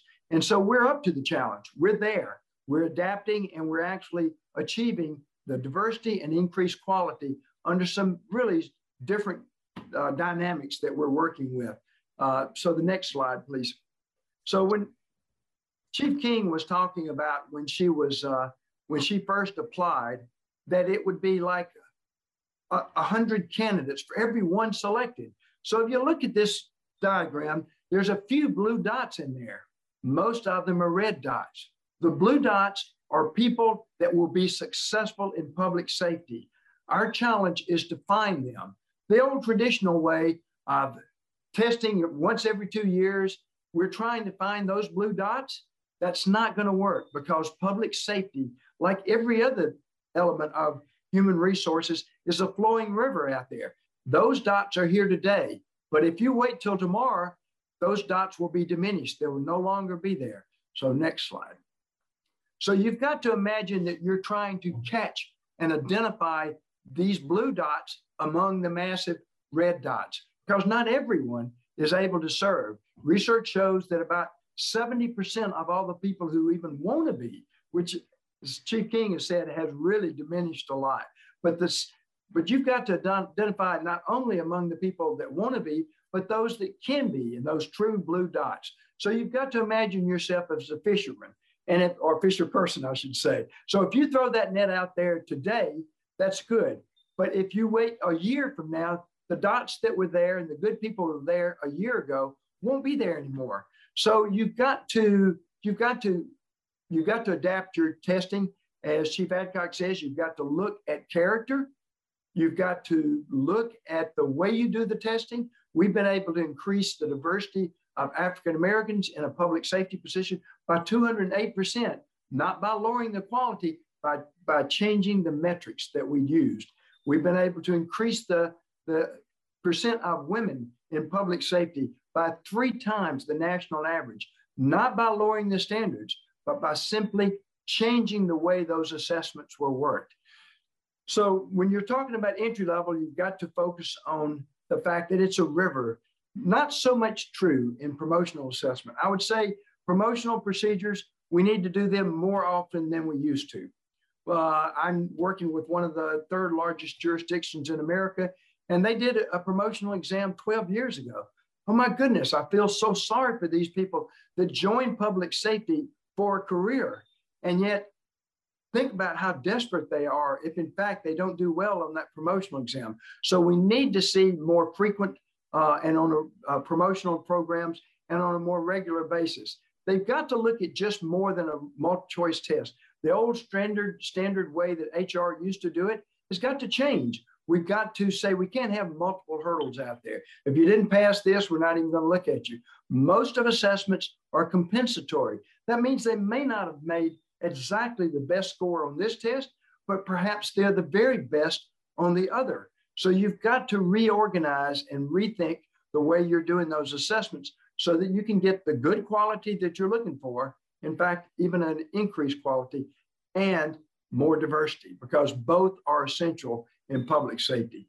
So you really want to look at a written test. Okay, that's going to be a good technique of assessing knowledge, but you've got to look at the structured oral, the constructed oral, because we know that in fact those are where our best decision makers are. They're able to walk, talk, chew gum all at the same time. They not may not be your very top best multiple choice test taker, but they are your best supervisor of men and women in public safety. So please consider those uh, changing the way you set the hurdles and changing the way that you set those tests.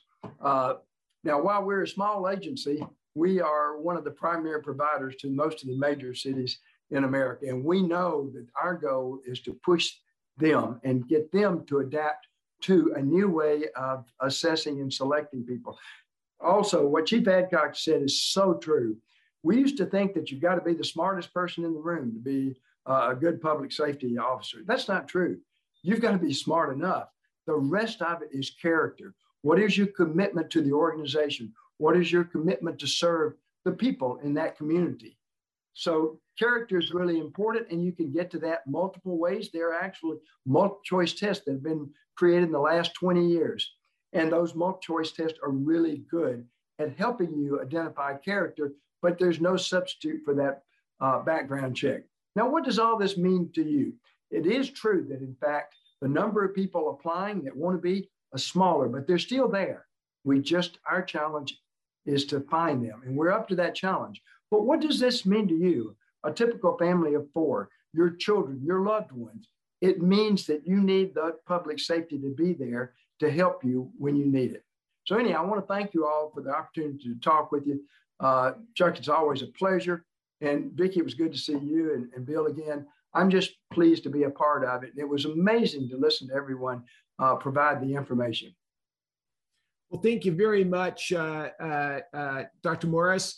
And we are going to uh, wrap up at our 90, about 90 minute level, but we have an extended program with the comments from Dr. Botz regarding the eight leading causes of death for which Good Samaritan care can be addressed. We just wanted to make sure that everyone knows that the firefighters are experiencing the same burnout they're uh, experiencing attrition. It's a very popular job but uh, they're all being stretched, especially those that are EMTs and are working uh, uh, that, are working so diligent, diligently. We've had the great opportunity of uh, uh, of working with them in our MedTac program, which I'll, I'll tease just for a moment, and then we'll come back to the folks that we have. Um, uh, on the left are Cub Scouts actually, and our Cub Scout group is all grown up, and now they're in the mid-teens. And you see in the upper picture three three firefighters behind them um, working on uh, our MedTac program, which is to bring uh, the skills to Good Samaritans and to work hand in glove with the firefighters, law enforcement, and our emergency departments. And so, uh, what we'll do, what I'd like to do, is go back to Chief Adcox and Vicki King and uh, and uh, Dr. Morris. Uh, in just a, in just a minute. But what for those that are watching the extended program or want to watch Dr. Botz kind of address what we've been doing with our Care University program with, uh, with MedTac, I'll just address the fact that we have a certificate program where we're, we're certifying EMTs and we're teaching people to be instructors on Stop the Bleed. Many aren't, uh, as well as uh, CPR, and address these eight leading causes of death that you see on your screen here today. I'm just going to kind of move through a little bit more quickly. We have six articles. There'll be a seventh article coming out addressing some of the things you heard Dr. Peabody address uh, as we as we talked about those.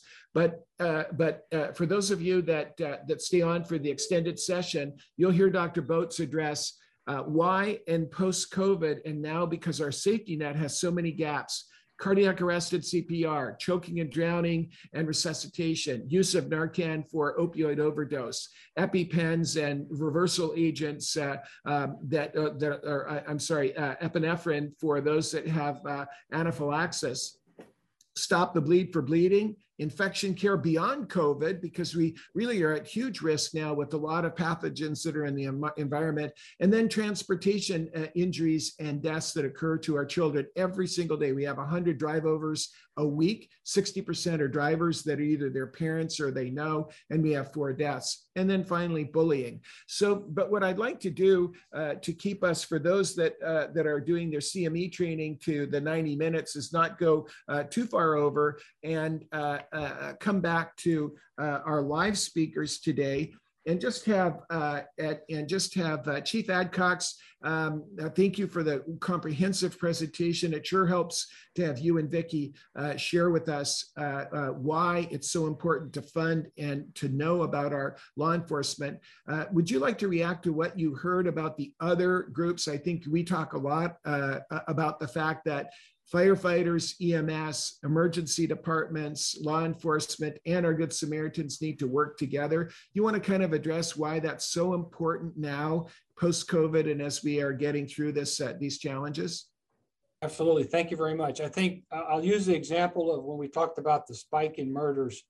Um, you know that that that murder rate would be much worse if it wasn't for the fact that we now have bystander care, good Samaritans that will be willing to take and know how to help somebody stop the bleed, uh, uh, give them CPR, whatever the case might be. They have cell phones that we can get locations on. They don't have to run to a landline anymore and know where it's at.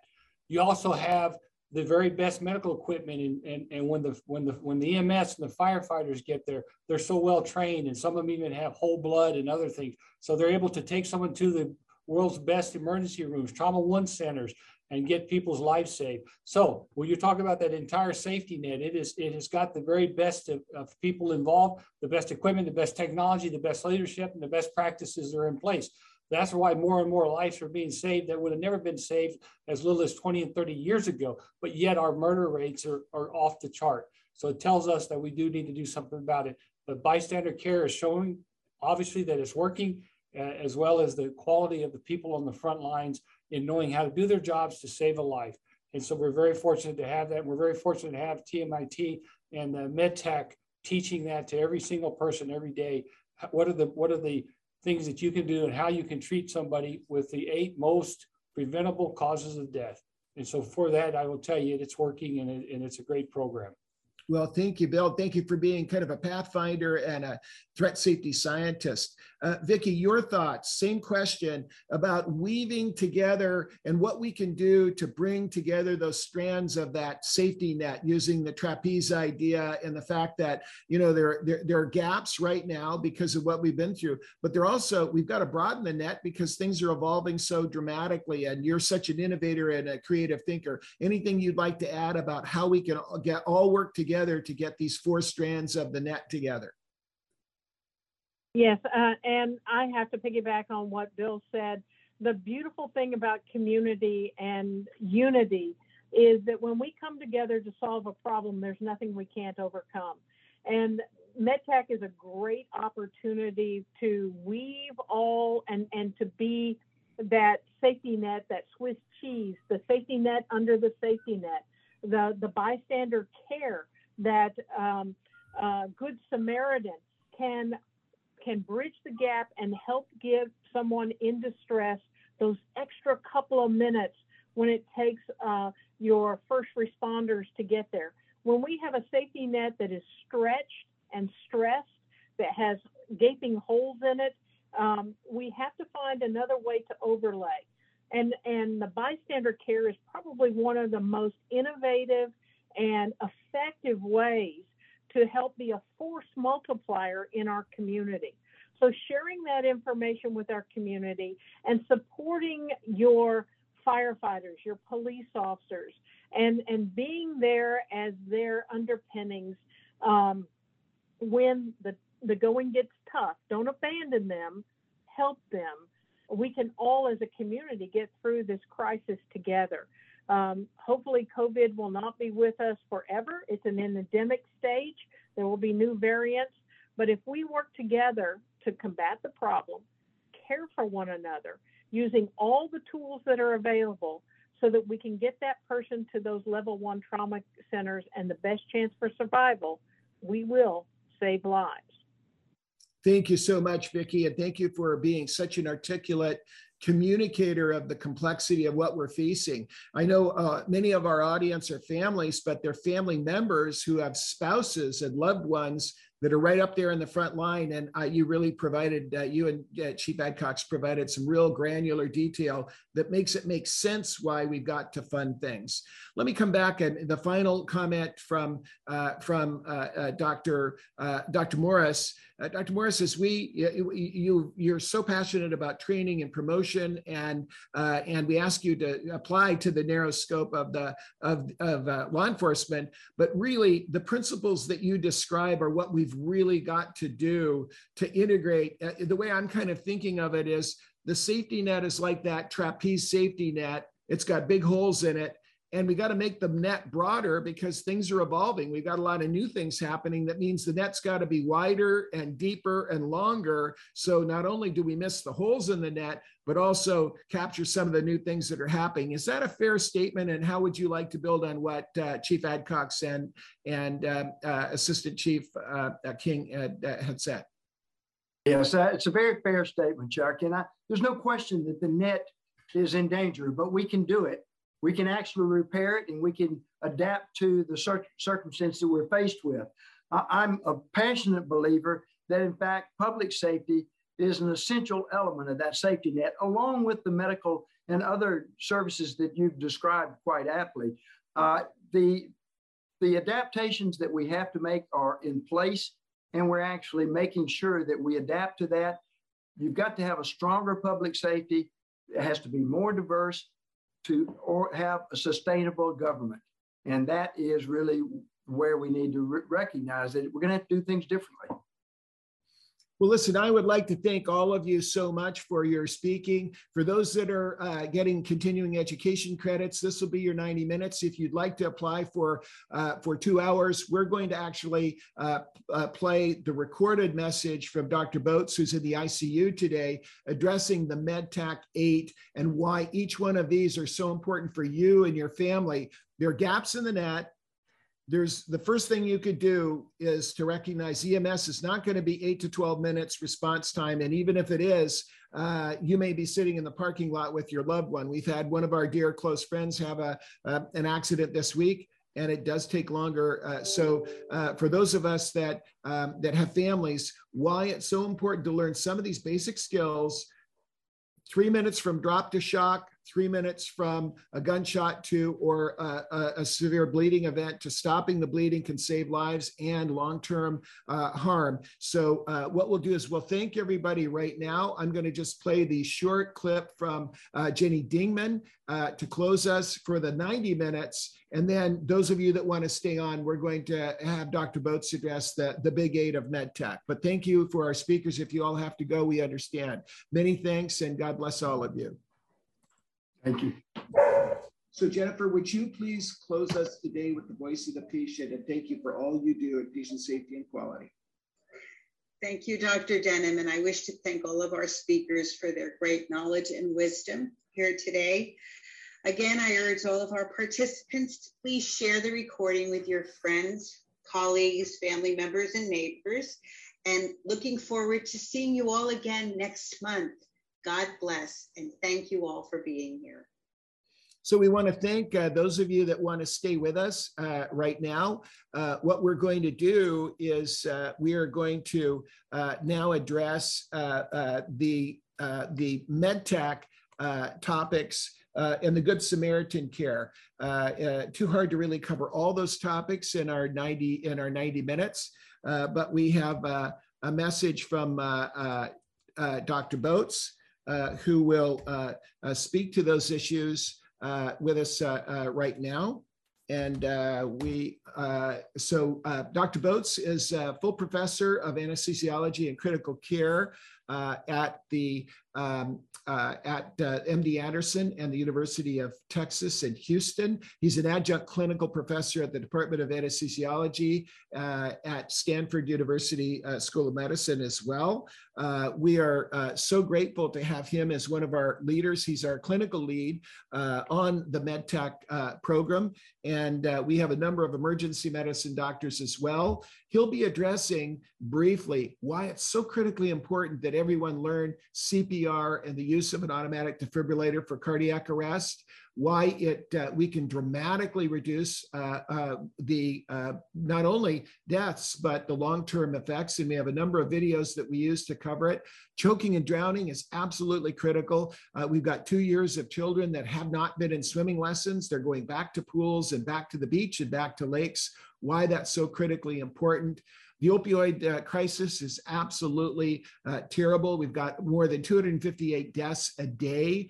Uh, it's gone up dramatically over the course of uh, COVID, and um, and we have the opportunity now for the public to get Narcan and to have it available as a reversal agent, uh, which anybody can use, and the public uh, and we're helping the public learn, and we are training security officers how to teach lifeguards how to teach others, EMTs how to teach others uh, to address this terrible problem of the opioid overdose.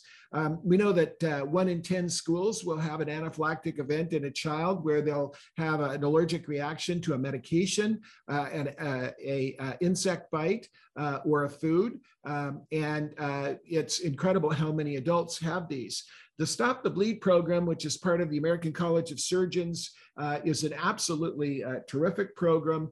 Um, and we are teaching it, and we're teaching instructors now, and we've learned how to actually teach the entire program over Zoom, uh, including using tourniquets, wound pressure, and wound packing infections are a big deal not just covid but there's terrible pathogens in our soil uh, and in our environment today that can lead to death. Sepsis is a, a, widespread infection throughout the body that could start and we have many stories that we tell on video that can start from a simple wound um, uh, transportation accidents are occurring constantly. And now that our kids are more active and out and about and returning to school, uh, uh, these safety measures are, are, are, are, absolutely critical. And that's why we've included, uh, included it as our seventh target area. And then finally, bullying and why bullying is so critical, leading to what we call bullicide or suicide, but, but a lot of other terrible things that can happen um, as well as a result. And because uh, there's been a, lot of pent up anger uh, that has occurred through the uh, through um, these issues that have occurred with uh, COVID. We know that we've got some critical uh, critical problems there that we really need to address. So uh, I'm going to now play uh, an overview by Dr. Dr. Gregory Botz, and then we'll close the extended session.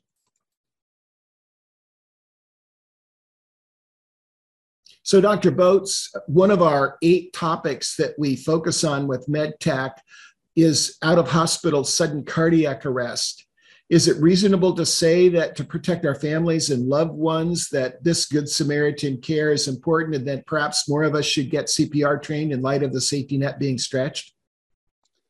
I think more so than ever, the bystander rescue care, including CPR, is an important component in life saving in our communities, uh, especially during the times of COVID and as we try to transition from the pandemic to an endemic phase. Uh, our first responders are stretched. They don't have as many providers to cover the real estate that they have to cover, and so response times may be prolonged. Uh, we know that in sudden cardiac arrest, the most important thing is early and effective CPR. So, if our bystanders can provide good hands only CPR in the event of a cardiac arrest until our professional first responders can get there, the chances of a good recovery are so much better. Terrific, Dr. Botz. The second topic is choking and drowning. Given that during the COVID period of almost 24 months, that many children haven't been able to get swimming lessons, and now we're opening up the floodgates with summer approaching. How important is it? Let me restate that. Okay.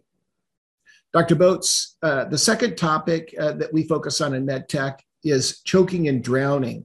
Uh, given that over the 24 month period that we've been undertaking this program, very few kids have had swimming lessons, and yet we know it's one of the leading causes of death, that drowning is one of the leading causes of death. Do you think it's important that we kind of revitalize our focus on the Heimlich maneuver for choking and knowing what to do if uh, someone has drowned? It's absolutely crucial that we implement our measures to manage choking with the Heimlich maneuver and other maneuvers. And the rescue care that we use for people who are suffering from drowning or near drowning because of the factors that you suggest. Our response times are certainly challenged, and the population is not as well versed in water safety. And so we need to augment uh, the response to those medical emergencies with bystander rescue care. Dr. Botz, one of the problems we had before COVID, but one that has really accelerated in terms of its severity and its impact on our population is opioid overdose. And I know you're very passionate about the fact that we all really need to learn how to use reversal agents. Uh, how important is that now, and why should many of us understand how to use these agents, given that we have uh, friends and family that might be addicted, and we also have friends and family that might be on pain medicines? You're absolutely right. The opiate pandemic didn't take a break while the pandemic was front of of mind for our communities. In fact, it's probably worse now than it has ever been. Uh, more than 100,000 Americans last year died from a drug overdose. So, having the skills to both recognize an opiate overdose and intervene to save someone with the use of a reversal agent like Narcan, or if it's a family member, providing uh, artificial ventilation, like mouth to mouth ventilation, uh, is life saving and is so crucial to our response to these, these very, very threatening problems. Many times, these people who are overdosing don't know that there's a powerful drug like fentanyl in whatever they're ingesting. And that is such a powerful drug that causes respiratory depression. People often overdose and are at very high risk for dying, even with the first exposure. So, our public safety interventions with recognizing the signs and symptoms of a drug overdose, activating EMS, and providing life saving care, whether that's using Narcan to try to reverse the effects of the opiates, which cause severe uh, respiratory depression, it stops your breathing and leads to uh, low oxygen levels in the body, which can have very serious consequences. Or even providing artificial ventilation in the interim until professional first responders can get there is a life saving intervention. Those are things that we want our bystander rescue care providers to be able to do. You know, Dr. Botz, uh, we were really surprised when we found out that one in 10 of our schools, our 100,000 public schools, and the other schools that, uh, that we have across the country, one in 10 this year will have someone who has an anaphylactic event and the second thing that is really shocking is, is that um, adults, uh, one in 20 adults at some point in their life will have an anaphylactic event. And the third was that 40% of people will have one without any knowledge that they might have allergies. Now that kids are going back to school and people are back back to outside activities uh, and that kind of thing, how important is it that we all know how to use an EpiPen? I think it's crucial that our bystander providers are able to recognize the signs and symptoms of a severe allergic reaction, something we call anaphylaxis, and treat it appropriately if they have the resources at hand. An epinephrine autoinjector or an EpiPen is life saving in those circumstances because of the overwhelming inflammatory response that can happen with this severe allergic reaction to insect bites, medications, or foods. And so our ability to both recognize and manage those problems until professional first responders can get there is a life-saving intervention.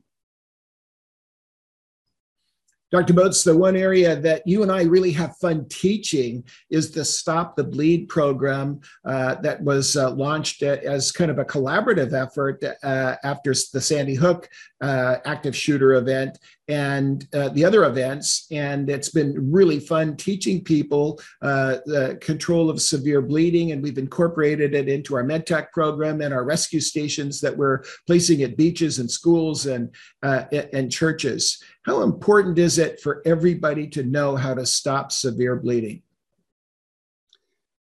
Again, the ability to recognize life threatening bleeding and to do interventions to stop that bleeding is so important in reducing the risk of severe harm or even death to people with an injury that causes excessive blood loss. Uh, Stop the Bleed is a program that teaches bystanders without medical knowledge how to recognize and manage severe hemorrhage or bleeding uh, until first responders can get there.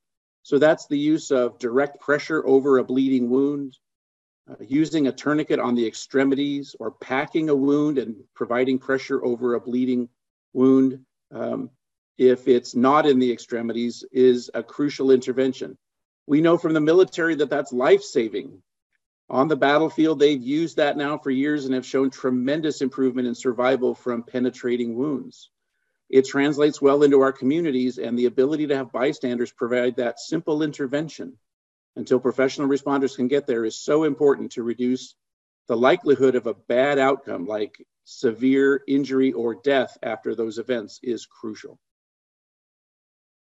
Thank you, Dr. Botz. And, you know, we started this coronavirus community of practice because one of our eight causes of uh, death and harm were infections and uh, we've uh, have not really focused as much attention on how to take care of infections that our scouts our athletes or our campers uh, might get with the pathogens that are now lurking in the soil and in our community. And so although we are going to focus uh, tremendously through our program for uh, tackling the coronavirus variants vaccines masks um, what about uh, treating infections and lacerations and why that's so important now uh, compared to maybe what it was like when you and I were kids.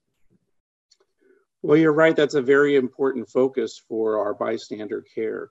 Um, I practice in an intensive care unit and I deal with the consequences of sepsis and septic shock on a daily basis. The ability to recognize a serious infection and treat it aggressively before it gets to the point of severe sepsis or septic shock is again a life changer. So the ability to try to prevent the body from having a severe infection and the reaction to that severe infection uh, is so important. Uh, early recognition and early intervention with cleaning a wound and using appropriate antibiotics or antimicrobial uh, medications uh, that are appropriate for the potential infection is so important but really recognizing that someone has that sort of wound that's at risk for an infection and keeping it clean and seeking medical attention as soon as possible are good interventions for a bystander rescuer to initiate. Fantastic. Dr. Botz, um, we learned in our development of the MedTac program the, about the enormous number of transportation accidents that harm children every year, every week, uh, more than 100 a week uh, four fatalities. Uh, over 60% of the drivers are a parent or a friend. Uh, now that we are back and much more active with school and athletic activities, and we have kids that haven't been around cars in parking lots, and we have kids like my son who's now 16 and learning to drive, um, uh, frequently we don't recognize how frequent, terribly traumatic, and even uh, fatal events can occur without prevention of transportation accidents. Your thoughts? Well, you're absolutely right. Uh, we know from the data that's coming out now as we have emerged from the pandemic shutdown and more and more people are driving and more and more people are driving in a crazy fashion. Uh, the number of injuries and fatalities from traffic related incidents is on the rise. And so it's surprising that there are so many young kids who are seriously injured or killed uh, with transportation events that are so preventable. And so having good practices, especially in places of transition, like where kids get in and out of vehicles, uh, is so important